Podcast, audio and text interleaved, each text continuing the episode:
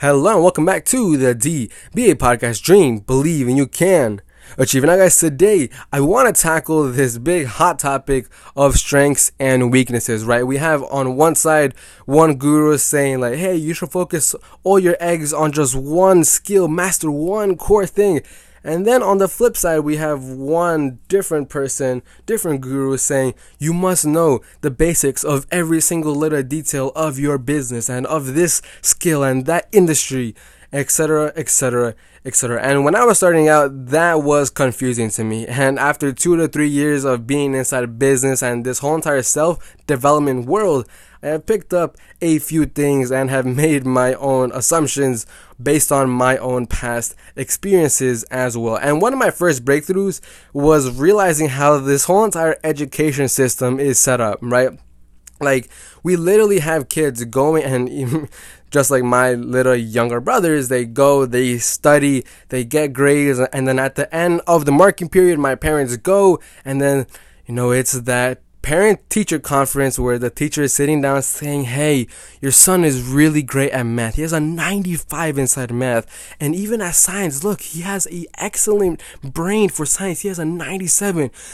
But look at his English, his grammar, you know, that whole entire field is just a big weakness. He has a 75 inside that grade. You should focus on that. You should focus on that weakness. Now, don't get me wrong, there's definitely a lot of variables and different contexts for different students and blah, blah, blah, blah, blah. What I'm basically saying here is in the context of business, in the context of, you know, real life career choices, if you focus on one core thing, you will excel at that. If you focus on trying to be good at multiple things and then just become either average or even worse, you will fail. You will not have a successful career because you are mediocre, period. Now, here is like why I am saying that in this whole world of business, we are literally fighting. We are basically like gladiators, right? Inside one giant arena, we are having competition left and right. We have one person selling this product and fighting for traffic spend and fighting for emails, and we have like it is this whole entire competitive place. If your business is going up versus somebody who is an expert and just knows 100% on YouTube ads, and you are trying to focus on learning and being good or decent at Facebook, YouTube, Google, LinkedIn, they will crush you. They will basically get all of that sort of space from you because you can't advertise your company. Your company will go broke because you are spreading yourself and trying to learn all of these, you know, basic stuff of all of these basic platforms, right? Versus that one company, that one person who is focusing all his efforts on becoming the best, becoming the master at that one core thing. Now, in that same exact sense, based on what I was before, right? Like back when I was inside 8th grade, 7th grade, even freshman year of my high school career, I wasn't in this place where I could even talk to my friends correctly, where I was even so scared, I was so shy of even going up in front of my class. I was sweating, I was stuttering when I was talking, and I couldn't captivate nobody, right? If I told myself that, oh, this is one of my weaknesses, yo, Jerson, you know, this is just something that you aren't good at, so you probably shouldn't even pursue it, my life would have been completely different to what it currently is now. So, in that same exact context, there is variables in terms of weaknesses and strengths. One of my sort of experiences with that is before you even find what you want to focus all in on, before you even look for your core strength to really, really dive deep and become the master at, you have to do some first internal digging within you. And that may sound hippie-ish. That may sound, you know, like, oh, you know, you have to go deep inside the mind. No, what I'm kind of saying is you have to work on your fucking confidence.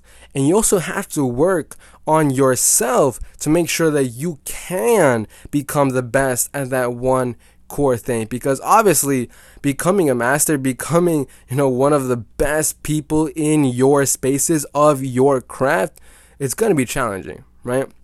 So with that, if I was inside 8th grade and I couldn't speak whatsoever, and then I told myself, oh man, this is just not for me. This is one of my weaknesses. My strengths, yeah, I'm really great at video games.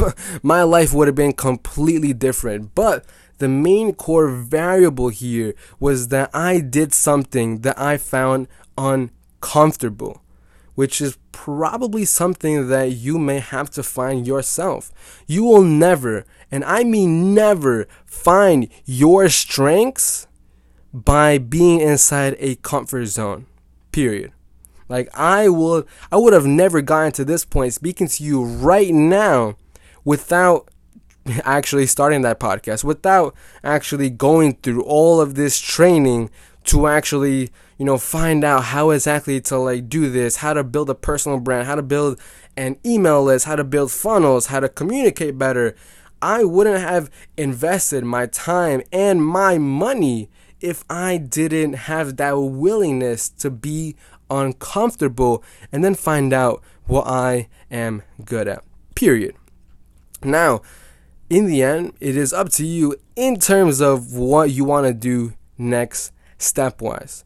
Obviously, yes, focusing on many different things will get you absolutely nowhere. That is a 100% fact. No company, nobody wants to hire someone who is good at, marketing, who is decent at it, who is good at, maybe doing some assistant work, who is maybe good at managing. No.